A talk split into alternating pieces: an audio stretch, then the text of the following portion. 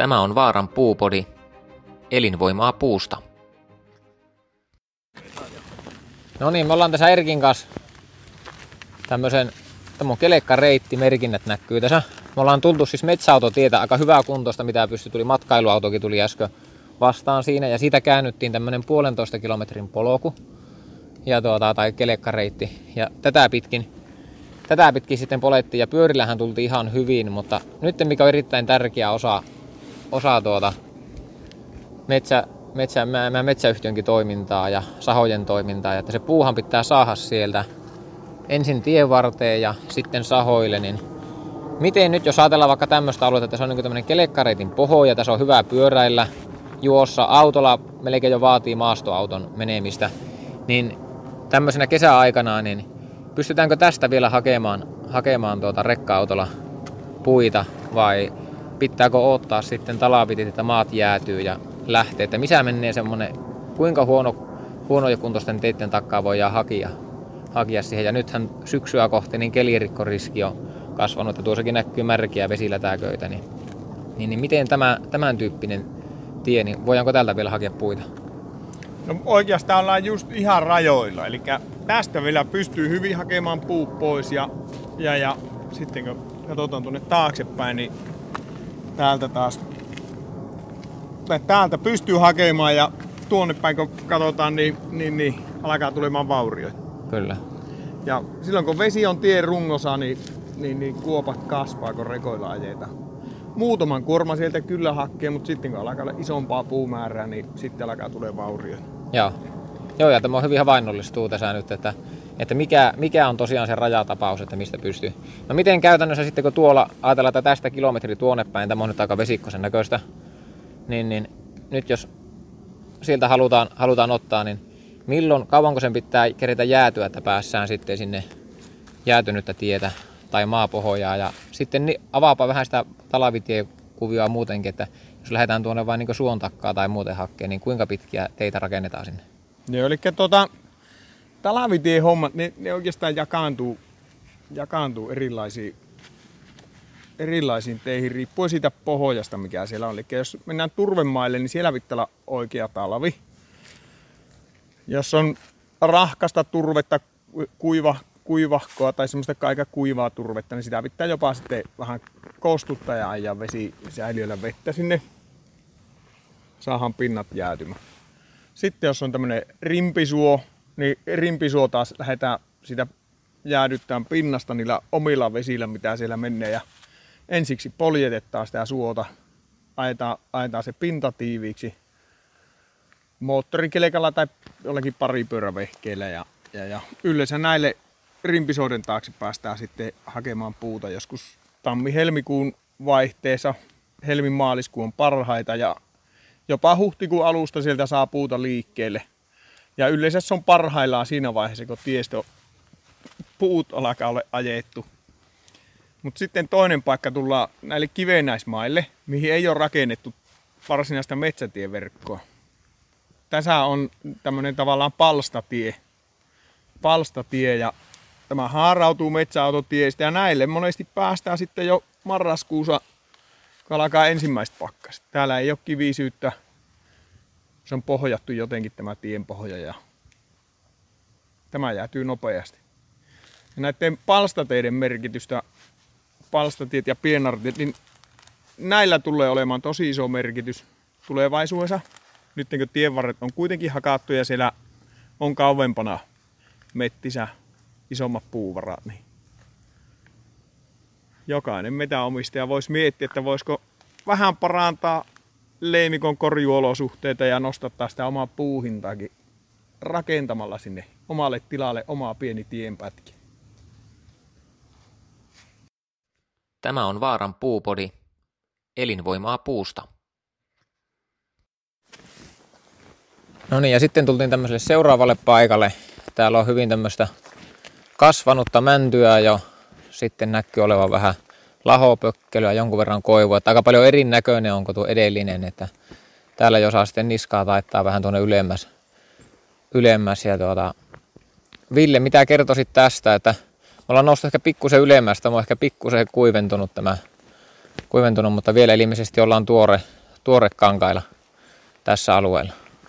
Tässä ollaan tosiaan äh, tuoreen kankaan ja äh, rehevän kuivahkon kankaan niin kuin rajamailla tässä, että jos tuosta kävelee ja jäkälä laikkuja löytää, löytää tuota, ne ei tässä tielle nyt kun tästä katellaan niin kauheasti näy, mutta jos katsotaan vähän tuohon metsään sisälle, niin täällä on kyllä liekoja ja muita. Tässä on jonkun verran on, on tota jäkälälaikkua täällä, mm. niin kuin näkyy tässä, että ne kertoisi siitä, että jos näitä, näitä vähänkin olisi enempiä runsaasti, niin silloin tämä viittaisi kasvupaikkatyypiltään kuivahkon kankaan siihen ihan rehevimpään päähän. Mutta sitten jos katsotaan sammanlajistoa, niin täällä on esimerkiksi kerrossammal.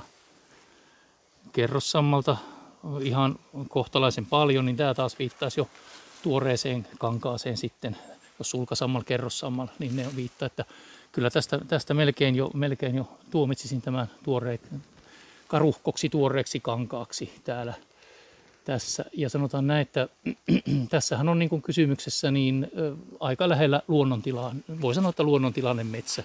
En sano, etteikö tästä jotakin, jos joskus jo näkyy, että on sitä joku puu lähtenyt, mutta, mutta kyllä tämä niin kuin aika pitkälle on luonnontilainen metsä, mikä näkyy myös siinä asiassa, mikä tässä on niin kuin biodiversiteetin kannalta arvokasta, että paitsi että tässä on nyt sitten eri puulajeja, vanhoja aihkeja, niin tässä on myöskin sitten lahopuuta Tuossakin edessä näkyy ihan selvästi aika hyödynnettykin hmm. pökkelö. Ja äh, tässä on myös kuolevaa puuta. E, esimerkiksi tuossa on hyvin vanha koivu, joka on jo sillä rajoilla, että kohta, kohta tuota, siitä rupeaa tulemaan lahopuuta. Kyllä. Eli me ei, ei kovin pitkää matkaa tultu tuosta äskeisestä, niin ollaan jo aika erinäköisiä. Ja tuossa tosiaan näkyy, niin linnut on aika lailla kopsutellut tuon lahopökkelön niin ympäriinsä läpi ja kääpiä näkyy, kääväkkäitä. Ja semmoinen juttuhan on, että lahopuun määrän ja esimerkiksi kääpien välillä totta kai on valtava yhteys. Ja voi sanoa, jos tästä diversiteetistä sen verran tässä yhteydessä nyt puhutaan, että, että esimerkiksi kääpien määrä nousee metsässä lahopuumäärän noustessa niin, että tuonne jopa 30 kuutioon hehtaarilla, kun nousee lahopuun määrä, niin kääpien, kääpien lajimäärä, lajimäärä kasvaa, kasvaa ja sen jälkeen se alkaa sitten hitaasti tasottumaan. Mutta sanotaan, että meillähän on nyt Lapissa, ehkä voisi mainita tässä, että semmoinen pikkusen vajaa 10, 9,6 muistaakseni on metsäohjelmassa mainittu lahopuun määrä keskimäärin. Mm. Eli, eli se on niin tärkeää aina, että meidän metsissä olisi vähintäänkin nykyinen lahopuun määrä, ei haittaisi tiettyjen lajien kannalta, vaikka sitä enemmänkin olisi. Toki suojelualueita meitä on Lapissa paljon mm. ja sitä on paljon sen takia. Mutta tosiaan tähän metsään, jos mennään, niin sitten tässähän nyt sitten metsänomistaja varmaan miettii, että, että tämä metsähän on nyt uudistuskypsä sillä lailla, että, että tässä on vanhimmat puut, puut on, on jo ihan kohtalaisen iäkkäitä. Varmasti mennään noiden aihkien kanssa pitkälle toiselle sadallekin vuodelle tässäkin metsässä. En ole kairannut, että osaisin sanoa sen tarkempaa, mutta lakkapä, lakkapäistyvää mäntyä jo on. Eli Tässähän niin kuin perinteinen siis jaksollisen metsän kasvatuksen malli olisi aika selkeä. Tässä se, mitä niin kuin aikaisemmin tarjottiin, niin olisi se, että tämä avo hakattaisiin, jätettäisiin toki säästöpuita, pökkelöitä ja säästöpuuryhmiä, sitten niin mäntyä kuin mahdollisesti lehtipuitakin tänne. Ja sen jälkeen tehtäisiin maanmuokkaus. Tässä varmaan äes riittäisi taikka sitten kevyt, kevyt mätästys ja sen jälkeen metsän viljely, esimerkiksi kylvämällä. Tuossa näkee, että tämä on kohtalaisen paksu kunttane, että siinä on joku sentti tuota humuskerrosta, että ei mikään hirmu paksu kunttane, mutta taitaa olla joku sentti kuitenkin, eikö se olekin? Se vaikuttaa nimittäin siihen uudistumiseen, kun me nyt mietiskellään tätä uudistumista, että ei siellä kivennäismaa ihan heti tule, vaan kyllä siellä, joo. Ky- kyllä tässä on semmoista ainakin 6 senttiä, 7 senttiä, vai saattaa olla humuskerros. Eli se tietenkin humuskerroksella ja uudistumisella on semmoinen yhteys, että mitä paksumpi humus, sitä huonommin luontaisesti uudistuu. Ja se on sitten nimittäin, ja sen takia tähän niin helposti tarjotaan sitä maanmuokkausta justiinsa, että kivennäismaata paljastetaan ja sitten se on se uudistumispinta, johon viljellään. Mutta sitten tässä, jos niin kuin halutaan tätä metsää, niin kuin, että se on jollekin semmoinen metsä, että hän haluaa tätä niin kuin jatkuvan kasvatuksen niin kuin poimintahakkuiden kautta lähteä kehittämään ja uudistamaan, niin kyllähän me tässä nähdään se, että tänne sinänsä syntyy uutta alikasvosta, ja, mutta se, että se ei ole niinkään mäntyä, vaan se on sitten, jokunen mäntykin on, tässä näkyy, mutta kuusta pääasiassa. Eli jos tästä lähdetään tekemään se, että otetaan noita isompia aihkeja pois, niin se on tietenkin mahdollista ja se on tietenkin kannattavaakin taloudellisesti, ainakin niin kuin lyhyessä perspektiivissä. Siitä saadaan tuotot heti ja hyvää sahapuutakin tuolta Kyllä. löytyy. Ja sitten ajatellaan, että tänne jää sitten alas, tänne ala, alakertaan jää sitten terävälatvaisempia parhaita mäntyjä. Sitten toki aukkoihin kannattaa jättää, varsinkin aukkoihin kannattaa jättää sitten kuusiakin, jos niitä on. Ja, mutta sitten tärkeää, että jos tästä poimintahakkuulla lähdetään valitsemaan, niin noita koivuja ei missään tapauksessa kategorisesti otettaisi pois, koska niiden lehtikarike on tämän kasvun ja uudistumisen kannalta kuitenkin aika keskeinen. Nyt kun syksy on, niin mm. nähdään, että täällä lehtikarikettakin koivuista tippuu paikotelle ja ne on niitä kohtia, mitkä parhaiten sitten esimerkiksi ottaa kuusta siihen alle. Eli ei, ei koivua pois, vaan nimenomaan huonokuntoisimpia, vanhimpia mäntyjä sitten pois. Sen jälkeen sitten tosiaan niin myöskin semmoisia tiheiköitä harventaen ja sieltä nimenomaan selvästi alle jääneitä puita pois, jotka ei enää oikein toivu. Ja sitten että nuorennetaan tätä, tätä puustoa sitten sillä lailla ja sitten jäähän katsomaan, että paljonko tässä aina sitten niihin aukkoihin tulee. Toi humuskerros on sen verran paksu, että se tässä pikkusen jarruttaa varmaan tämä uudistumista, mutta tuota, kyllä tänne tosiaan kuusta tulee koivua ehkä vähän vähemmän ja se siinä onkin, että ne aukot pitää olla aika reiluja, jotta, jotta koivu lähtisi uudistumaan. Koivu on sen verran valopuu kuitenkin, että se ei oikein taho uudistua. Yksi mikä on tärkeä, kun puhutaan vielä biodiversiteetistä ja jatkuvasta kasvatuksesta tässä, niin nythän me nähdään, että täällä on myöskin semmoisia mäntyjä, jotka, josta kohta sitten jossakin vaiheessa tulee jo kelojakin, alkaa tulla mm. mäntykeloja. Mm. Niin minusta olisi aika tärkeää, että myös jatkuvassa kasvatuksessa koko ajan mietitään, että se jatkuva kasvatus sinällään – poimintahakkuu ei pelasta biodiversiteettiä. Se säilyttää metsikköilmastoa selvästi paremmin semmoisena kosteena metsikköilmastona verrattuna avohakkuuseen ja aukkoon, mutta se, että oleellista on kuitenkin se, että myös poimintahakkuu metsissä se lahopuu jatkumo on koko ajan turvattuna. Eli sinne kannattaa jättää myöskin ja maisemallisista syistä myös niin joitakin aihkeja sitten mm. niin kuin, näkymää parantamaan ja juuri tuottamaan sitä lahopuuta, että sitä olisi se 10 kuutio mieluummin enemmänkin siellä sitten hehtaarilla. Että se tässä ainakin, että se on tässä mahdollinen, että mä näen tässä molemmat tiet mahdollisena, mutta sanotaan näin, että tämä tosiaan uudistumista heikentää jonkun verran tämä, tämä paksu kuntaisuus, että ja, ja poimintahakkuussa on vähän vaikea maata käsitellä, mutta jos in, intoa on, niin voihan sitä raapia. Mutta, että tässä on molemmat tiet, mutta sanotaan, että semmoinen niin kuin, se vanha perinteinen puuntuotanto tässä olisi, olisi toki avohakkuu sitten. Jo. No miten Erkki sitten sanoisit tuosta, että nyt jos tämä ajatellaan, että tämä olisi minun, minun mettätila, niin miten vaikuttaa sitten se, että, että jos haluaisin valita sen, tuota, no oikeastaan kummin päin valita, valittisinko avohakkuun vai sitten lähdettäisiin jatkuvalla kasvatuksella, niin miten se sitten niin minun lompakko reagoi siihen? Joo, eli kyllähän niin uudistus, perinteisessä uudistushakkuussa niin lompakko on selvästi lihavampi. Eli avohakkuu, vaikka sinne tulee viljelytyöt perään, niin, niin, niin enemmän jää metäomistille kätteen ja maan tuotto säilyy parempana. Seuraava hakkuu ja seuraavat tulot on parempi. Tässä jatkuvassa kasvatuksessa, niin, niin, niin siinä on se etu, että metsä pysyy peitteisenä. Se on se suurin etu ja sitten, eli mitä siihen liittyy, maisema, ja sitten niin kuin Ville äsken sanoi, että mahdollisesti luonnon monimuotoisuus voi olla parempi, jos huomioidaan riittävä lahopuun määrä ja oikea puuvätisvuohesi. No, Joo, no miten sitten jos ajatellaan, että tehdään jatkuvalla kasvatuksella, Ville varmaan vähän viittasikin jo siihen, mutta tuota, nyt jos tuolta poimitaan nämä parhaat yksilöt, niin miten se, niin se puuaines, köyhtyykö se tai heikkeneekö, että siellä, onko sillä ero, että nyt tuolla on niin tosi komian näköisiä mäntyjä, mitkä kasvaa, niin, niin tuota, onko sillä eroa, että mitä puita täältä poimitaan niin sen tulevaisuuden kannalta? No kyllähän sillä tietenkin sillä lailla on, että, mutta tässä niin kuin nyt näkee selvästi, että tässä tämä tässä niin kuin männikössä täällä on nuorempaa paikotellen ja kyllä se varmasti perinnöllisesti on ihan, ihan näistä parhaat näistä nuorista yhtä hyviä kuin nuo aikitkin. Aikanaanhan sitä juuri harsintahakkuun nimellä, kun aikanaan otettiin määrämittaharsintana, niin pelättiin, että perintöaines heikkenee, kun parhaat viedään.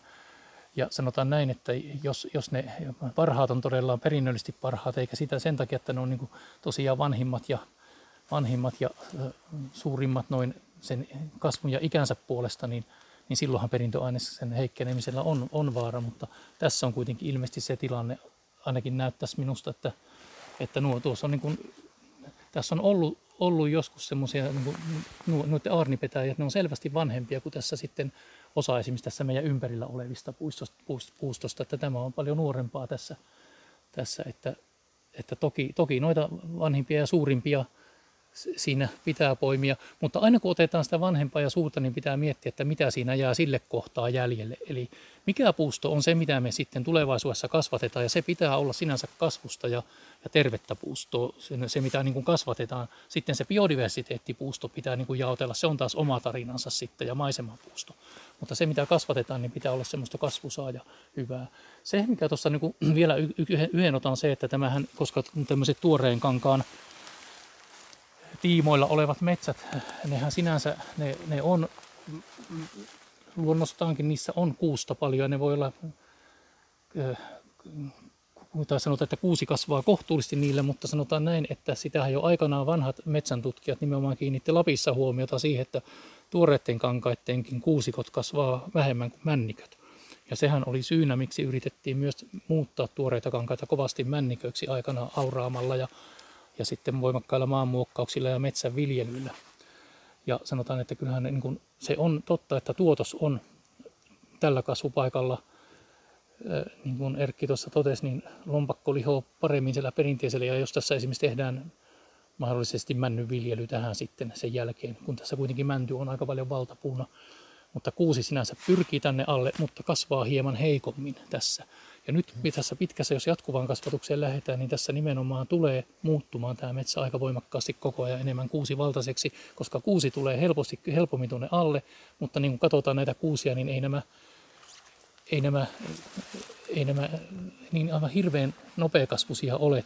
Ja vaikka kuusi on varjopuu, niin sanotaan, että se on enemmänkin ehkä kuitenkin puolivarjopuu, että jos sekin on liian tiheässä, niin sekin juroo tuolla alla sitten, niin kuin tuossa näkee pieniä kuusia niin alla, niin niiden kasvut ei ole kovin ihmeelliset, että se vaatii sitten ainakin tätä niin kuin harventamista, että ne, niille saadaan kasvua. Ja toinen on se, että vaatii sitä, että se koivua olisi mukana ja saisi olla enemmänkin kuin tässä metsässä on, jos sitä haluaisi niin kuin kuusen kasvatukseen tätä metsää käyttää. Kyllä. Voisiko kuvailla sille, että tässä on mennyt tietty aika, oletetta, että nuo kaikki puut olisi suunnilleen sama ikäisiä ja tälle kasvupaikalle kuusi on päässyt samassa ajassa tuohon mittaan ja mänty on vielä jatkanut kovaa vauhtia tuonne ylöspäin. Niin, tässä on hyvin eri, kuusessa on vähän eri ikäisiä, ikäisiä juttuja, mutta tässä tämä nimenomaan mä mietin juuri tätä metsän, metsän syntyä, että onkohan tässä joskus pitäisi noita puita enemmän katsoa, niin, niin ollut kuitenkin jonkun sorttinen palo tässä jossakin vaiheessa ja siitä nuo aikit olisi jäljellä. Ja sitten on tullut tämä, tämä mäntyjakso sitten kuitenkin siihen ja tämä koivua on syntynyt.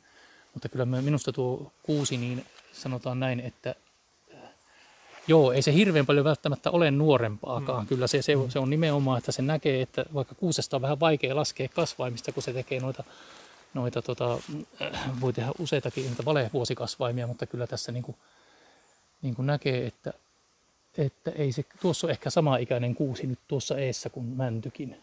Mm. Niin kyllä se jälkeen, jälkeen se jää sinänsä männyn kasvusta tässä, että ja se kuusi reagoi nimenomaan siihen varjostukseen juuri sillä lailla, että, että se vaan jää juromaan sitten, että se ei taho, taho sitä kasvua saavuttaa alikasvoksena, mitä sen pitäisi. Kyllä. Mutta tässäkin. Tämä on Vaaran puupodi. Elinvoimaa puusta. No niin, jatkettiin sitten vielä tämä tutkimusmatkaa syvemmälle tänne mettään ja tuota, täältä löytyi, löytyi jotakin mielenkiintoista. No joo, tuossa pohdiskeltiin sitä, sitä Erkin kanssa tätä uudistumistapaa vielä ja sanotaan, että kyllä täällä niin kylvätuppaitakin näkyisi. Eli tässä siis on maanmuokkauksen äistyksen jälkeen ilmeisesti tuota, niin on, on kylvettykin tätä metsää, että syntynyt, syntynyt mahdollisesti kylvän jälkeen, mutta se mikä on tärkeää, että tämmöisissäkin kylvämetsiköissä, niin itse asiassa hirmuisen suuri osa sitten sitä täydennyspuustosta tulee, kun aukot kuitenkin on kohtalaisen pieniä, niin tulee sitten myöskin paitsi siemenpuusta, säästöpuista ja myöskin sitten reunametsistä, että että tuota niin, äh, siis aina nämä ovat yhdistelmä, vaikka puhutaan kylvämetsästä, niin ne ovat yhdistelmä luontoista uudistamista ja sitten tota, ihmisen tekemää metsänviljelyä. Eli luonto auttaa kyllä metsää syntymään. Tässä näkee myöskin hyvin paljon luonnontaimia ja myöskin nuorehkoja luonnontaimia, joita tämä syntyy koko ajan uudistuu edelleen tämä metsä tässä.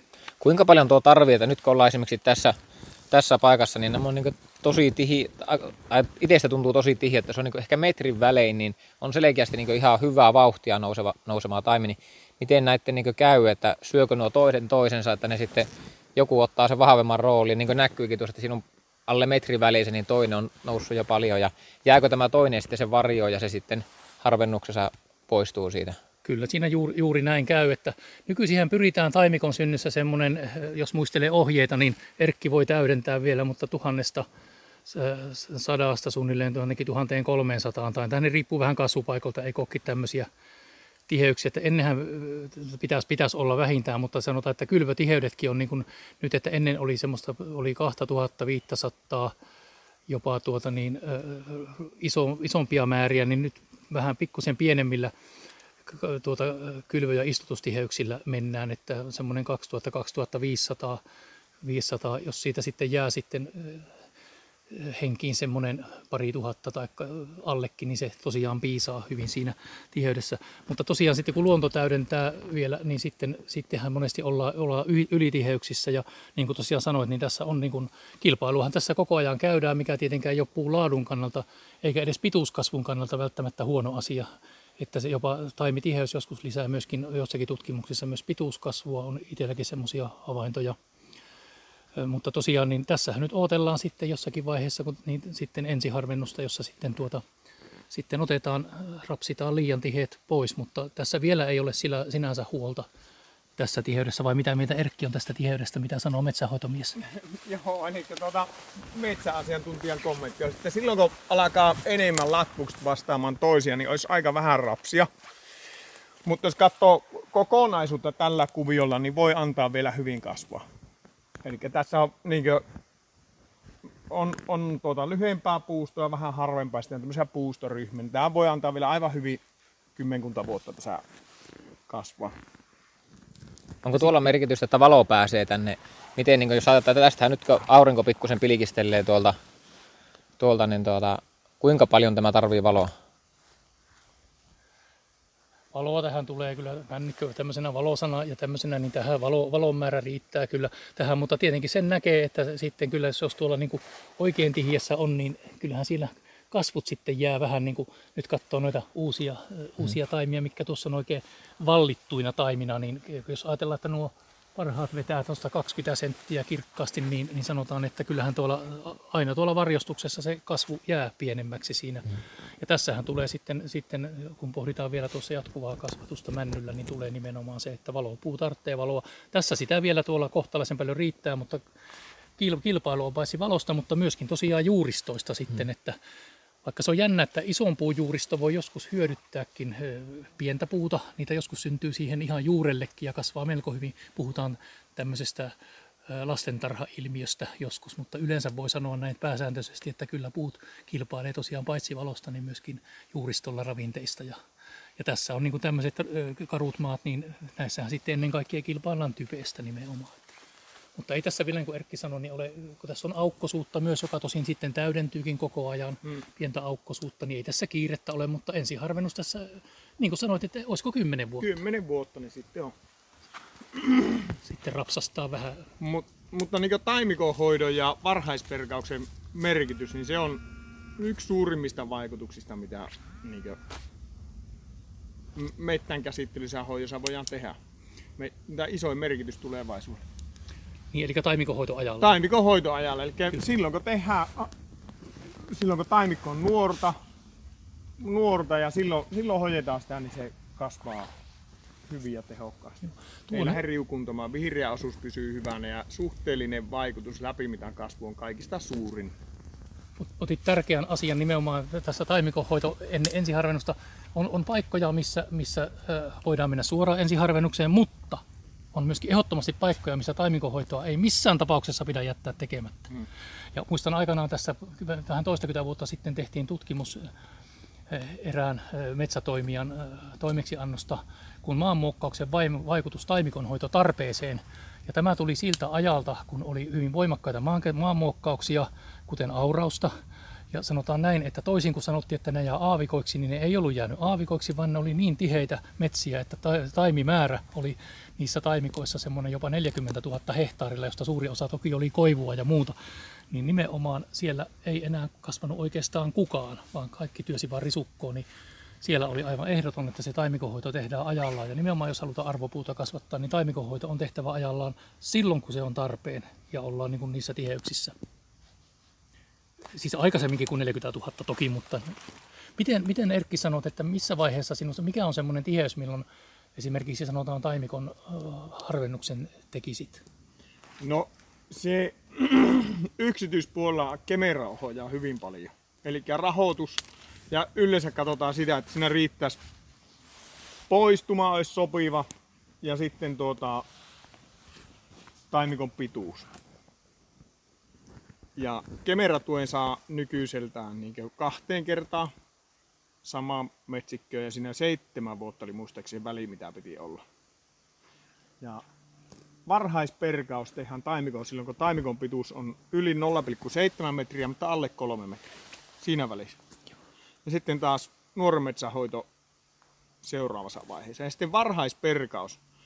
Varhaisperkausvaiheessa se kustannus on kaikista matalin toteuttaa se. Ja siellä sitten kun katsotaan, että taimikko on vakiintunut ja jos siellä on hoidon tarve, niin hakataan harvennetta raivaa sahalla maahan sitä risukkoa. Risukkaa tuota niin, niin. Ja siinä on vielä semmoinenkin tärkeä, että siis vaikka lehtipuu siellä sekapuuna onkin hyvä ja kaikissa vaiheissa, mutta jos esimerkiksi käy niin, että taimikkovaiheessa lehtipuu nousee mäntyä, jos on mäntylehtipuu, männy niin männy edelle, niin myöskin hirvituhoriskit kasvaa. Joo. Tässä tilanteessa, että siitä on, tota, on julkaisukin olemassa tuota, niin meillä lukessa, niin se on nimenomaan hirvituhoriskin, että kyllä se myöskin se varhaisperkaus niin on tärkeä harvennukset tai ja, harvennukset. Ja tuota, pitäähän se paikkansa, että pu, pu, lajipuhtaisiin männiköihin ei hirvi tuu niin herkästi mitä lehtipuustosiin, sekapuustosiin taimikoihin. Kyllä.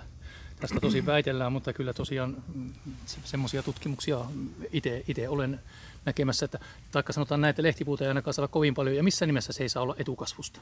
Joo. Siis tuohon verrattuna. Ja hyvin ristiriitainen systeemihän tämä on. on, että lehtipuuta pitää suosia, ja taas niin toisia tuhoja vastaan, niin lehtipuuta pitää poistaa sieltä. Juuri näin, koska täällä ei niitä, niitä absoluuttisia mm. on kovin vähän, mutta tämä on enemmänkin ehkä taidetta. Eli se lehtipuu on vähän niin hyvä renki, mutta huono isäntä. Haapa, haapa on luonnon monimuotoisuuden kannalta erittäin tärkeä ja hyvä, mutta ne männikö kasvattamiseen niin vihollinen. Pieni haapa nimenomaan se, joka, joka haapan vesaa, niin ei iso haapa niinkään, mutta se sitten levittää tuota männynversoruostetta, niin, niin pieni haapan haavan vesaikko ja se on männylle menoa sitten taas sekin. On ja tuo hirve varmasti taimi. No se takaa sen, niin. Ja sitten on se ruoste. Kyllä. Ja. Mutta tässä missä me ollaan nyt, niin tämä on sen verran niin harvana, että tässä minusta kuitenkin tiheys on vielä, vielä semmoinen, että tosiaan, että tässä niin kuin, nyt nämä annetaan, että tämä kilpailu vaan lisää nyt laatua tässä, että tässä ei tarvitse tosiaan... Alaoksa karsiintuu. Ja, ja runkomuoto tulee runko, paremmaksi niin. ehkä, kun ne kasvaa riittävän tiheessä. Että ei... Tämä on Vaaran puupodi. Elinvoimaa puusta. No niin, ja sitten ollaan tullut joku kilometri eteenpäin ja, ja tuota, pysähyttiin tämmöisen, tämmöisen tuota, voisiko sanoa näin lappilaisittain, ja varsinkin Ylä-Lapissa näkyy paljon tämmöistä vähän jänkätyyppinen, tyyppinen tuota, että tuosta kun vähän meni eteenpäin, niin taitaisi hy- hyvää hillasuo löytyä sieltä.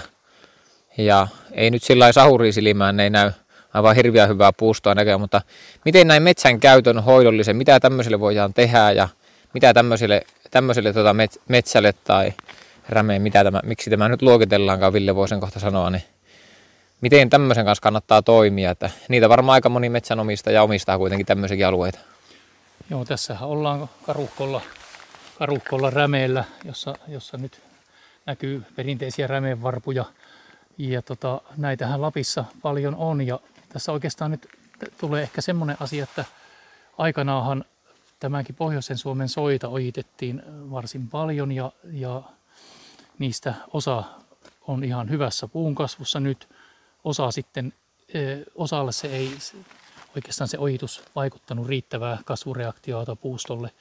Ja oikeastaan nyt on minusta tärkeää, että ajatellaan niin, että se, missä se ojitus ei ole ollut hyödyksi, joka ei ole selkeästi muuttunut kasvusaksi metsämaaksi ja se ojitus ei ole lisännyt puuston kasvua, niin sitten nythän on tämän päivän keskustelu paljon siitä, että ne saisi sitten muuttua hillasoiksi jälleen, jälleen sitten.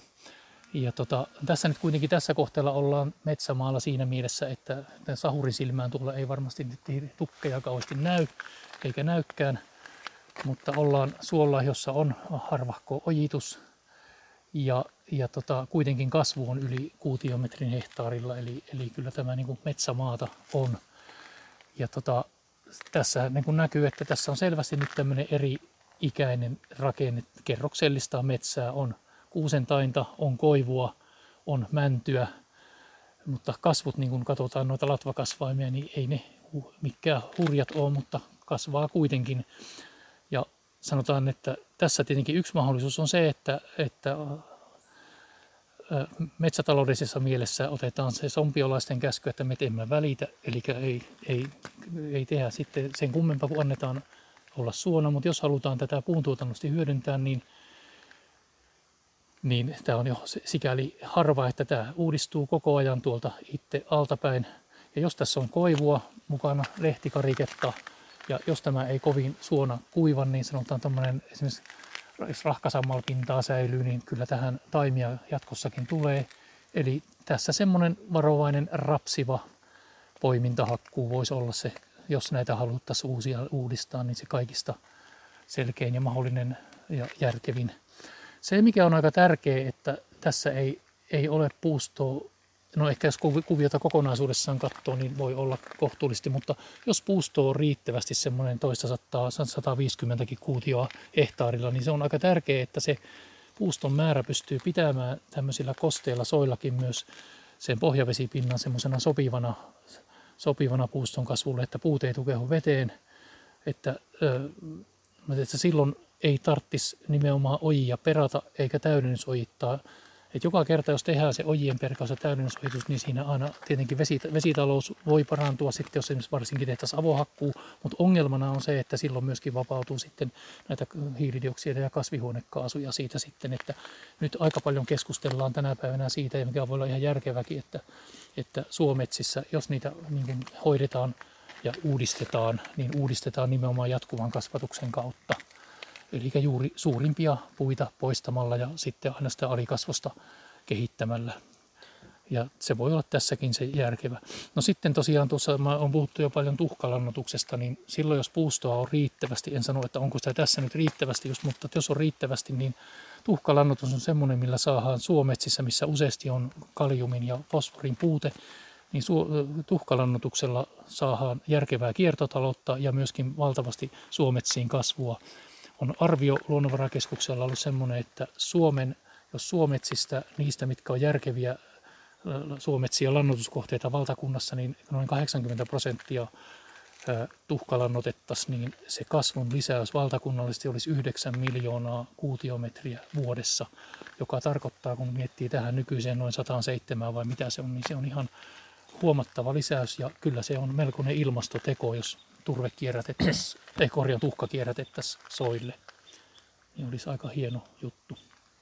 Joo, ja se varmaan, ja se nimenomaan tulee siitä sitten, että se lähtee, se kasvu vai lähtee kiihtyyn tämän tyyppisissä. Ja tuota, minkälainen se olisi sitten niin rakennus, onko se, olisiko nämä tämmöisiä alueita, että ne olisi oikeasti niin semmoisia paikallaan olevia hiilini, hiilinieluja, että tulisiko ne, minkä taso, minkälaista puustoa tästä sitten kehittyy, että tuleeko se ihan vastaava, niin mitä oli tuolla aiemmin, että siellä oli komian näköistä tukkia, vai että onko tämä aina vähän vikasta tai, tai tuota, sahurille haasteellista puuta. Että onko tämmöiset järkevää sitten jättää, tuota, että nämä on niitä Suomen ja maailman hiilinieluja? No sanotaan, eh, kyllähän ne lisää, emme sano, että tästä nyt hirveä tukkimettä tulee, sillä tästä, juuri tästä kohteesta ainakaan tosiaankaan lähiaikoina, ja- mutta tuota, niin sanotaan näin, että ainahan se, se parantaa. Ja tietenkin, mutta siinä on tietenkin semmoiset, että hirvittävän vähäpuustosiahan ei kannata, vaan kyllä siinä, mm. niin kuin suometsissäkin pitää katsoa, että siinä on sitä mottia sitten, joka siitä hyötyy, hyötyy ja silloinhan se nimenomaan sitoutuu puustoon, se tuhkalannotuksen hyöty, ja, ja nimenomaan siitä tulee hiilen sitoja, si- hiilen sitoja ja sitten myöskin hiiltä varastoiva, että liian alhaisella puustomäärällä niin ei kannata lähteä tietenkään. Ja, ja, ja kyllähän tässä, tässäkin ollaan nyt aika pienten puumäärien kanssa tässä, tässä kohteella nyt liikkeellä. Mutta tässä minusta se, mikä tässä on minusta aika oleellista, niin näkee sen, että kyllä suometsästä nimenomaan uudistuu. Kun ne on tämmöiset varsinkin harvemmat, niin ne uudistuu sitten kosteina ja lehtipuuvaltaisina varsinkin, niin ne uudistuu sitten myöskin altapäin. Että, että ainoa ohje, jos haluaa tämän tyyppisiä suometsiä käsitellä, niin on minun mielestä poimintahakkuu.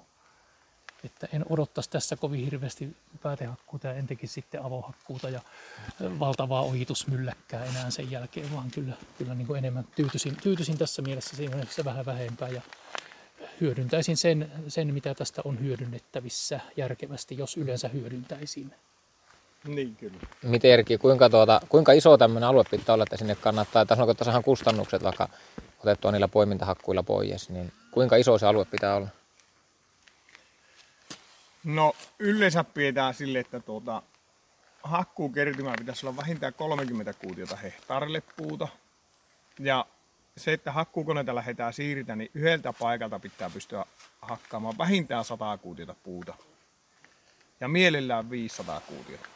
Ja sitten pinta-ala, jos tämmöiseltä nyt kertymä olisi 30 kuutiota hehtaarille, niin vähintään 5 hehtaarin alue pitäisi olla tämmöistä. Kyllä.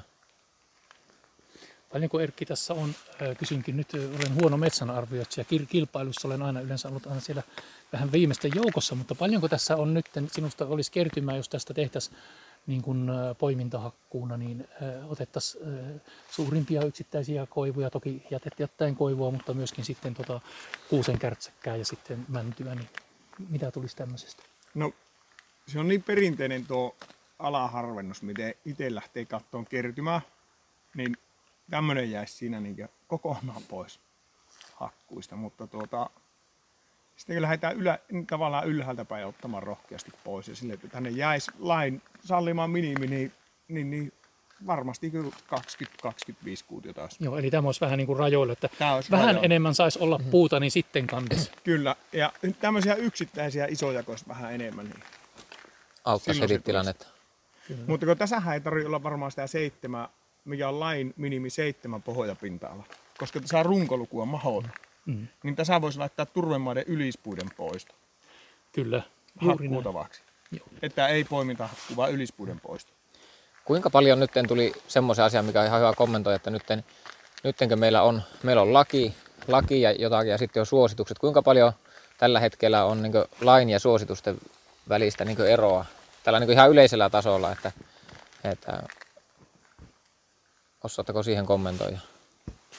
Jaa, eli yleensä metsälaki, metsälaissa oli niin pohjapinta-ala, eli puuston tiheys siellä mm. hehtaarilla, niin seitsemän taisi olla minimi. Joo, minimi. Ja metahoitosuositukset lähtee taas sitten kasvupaikka ja metsän ravinteisuudesta riippuen. Eli siellä voi olla suosituksia vaikka 17, jos on le- lehtomaisen kankaan kuusikko, niin muistaakseni 17 on se pohjapintala suositus. Ja sitten taas 12 tietyn kokoisia männiköissä. Oli Ja kyllä siinä niin on eroa. Tosi iso ero on silloin On.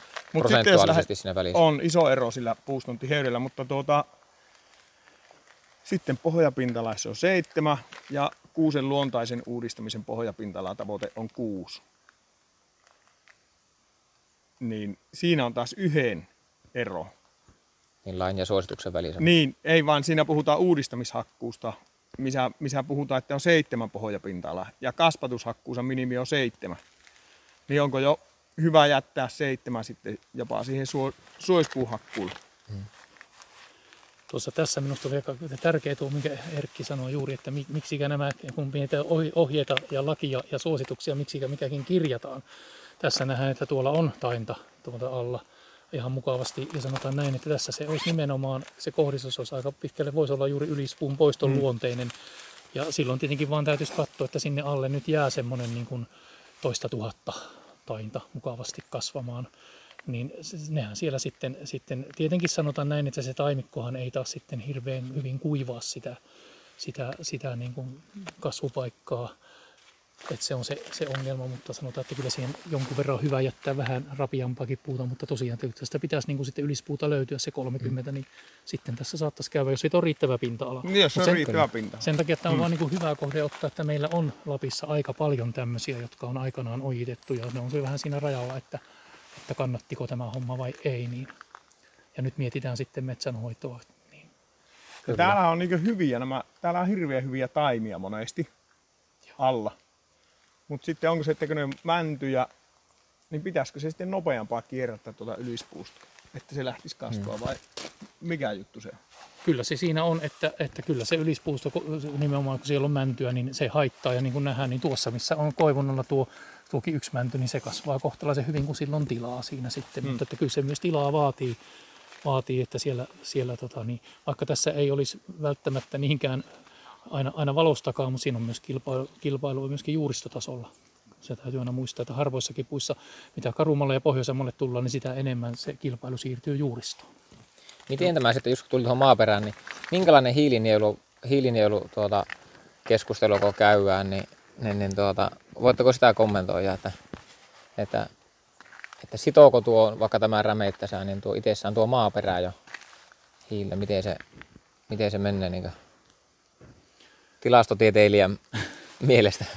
Maahiili, maahiili on semmoinen yleensäkin asia, että se täytyy sanoa, että voi sanoa, että puuhiilihän me tunnetaan Suomessa hirveän hyvin. Kyllä me on jokainen risu melkein mallinnettu ja me motit tiedetään ja se mitä siellä kasvaa ja mitä sinne sitoutuu. Se mikä meillä on, missä on isot luottamusvälit, niin kuin tilastotieteen mielessä nimenomaan, niin on maahiili. Ja se, ne arvauksethan on siitä, että ylipäätään maassa on hiiltä äh, vähintään tai kaksi kertaa sekin, riippuen tietenkin alueesta, mikä puustossa. Ja sanotaan näin, että mutta maahiiltähän on yksi osa on myöskin tämä, sitten tämä kenttä- ja pohjakerros, sekin sitoo sitä. Ja tässä on tämmöinen isovarpuinen juttu, niin kyllähän tässäkin, siis sekin sitoo, mutta että valtavat määräthän nimenomaan on tuohon turvekerrokseen sitoutunut, ja jos sitä joku metri on sitä turvetta, niin siellä on valtavat määrät hiiltä. Ja, ja nimenomaan se ongelmahan on juuri siinä, että jos tosissaan kovin voimakkaasti ne, ne, ne turpeet kuivataan, että se pohjavesi on, sanotaan, jos on, niin onko sanonut nyt yhtäkkiä vedä muistista, jos joku 40 senttiä, Hannu Hökkä, joka on meidän Luken suotutkija muun muassa, niin osaisi sanoa sen paremmin. Mutta tuota, niin sanotaan, että se on 40 senttiä, jos se pohjavesipinta, mutta jos se niin rupeaa kovin laskemaan, niin sieltä valtavat määrät sitten rupeaa hapettumaan ja niin kuin pölähtämään se hiilidioksidi ilmaan, että kyllä meillä niin kuin ennen kaikkea siis kivennäismaissa, kun ne uudistetaan, niin kyllä sieltäkin tulee uudistettaessa niin kuin hiili, hiilipäästöjä, mutta hyvin nopeasti se myös sitoutuu puustoon, koska maanmuokkaus oikeasti parantaa puuston kasvua, että sen sen hiilipöläyksen jälkeen siinä avohakkuun ja maanmuokkauksen jälkeen, niin se rupeaa sitoutumaan hyvin voimakkaasti puustoon, koska se on osoitettu ihan tutkimuksiin, että kyllä se maanmuokkaus oikeasti lisää puuston kasvua kasvua, mutta sitten turvemailla nimenomaan niin se, että sitä pitäisi koittaa varjella, että se turvekerros ei pääsisi sieltä sitten niin kuin lahoamaan ja työntämään hiilidioksidia taivaalle. Toisaalta sitten on semmoinen vielä harakkatervatulla sillalla, että jos on oikein suo vettyy oikein voimakkaasti, niin sitten on taas sitten on taas vähän toiset päästöt siellä vielä pahemmilla kasvihuonekaasuilla, että sekään ei ole hyvä. Eli pohjaveen pinta. Pohjaveen pintahan piti olla sille, että se piti olla alle 30 senttiä. Mm.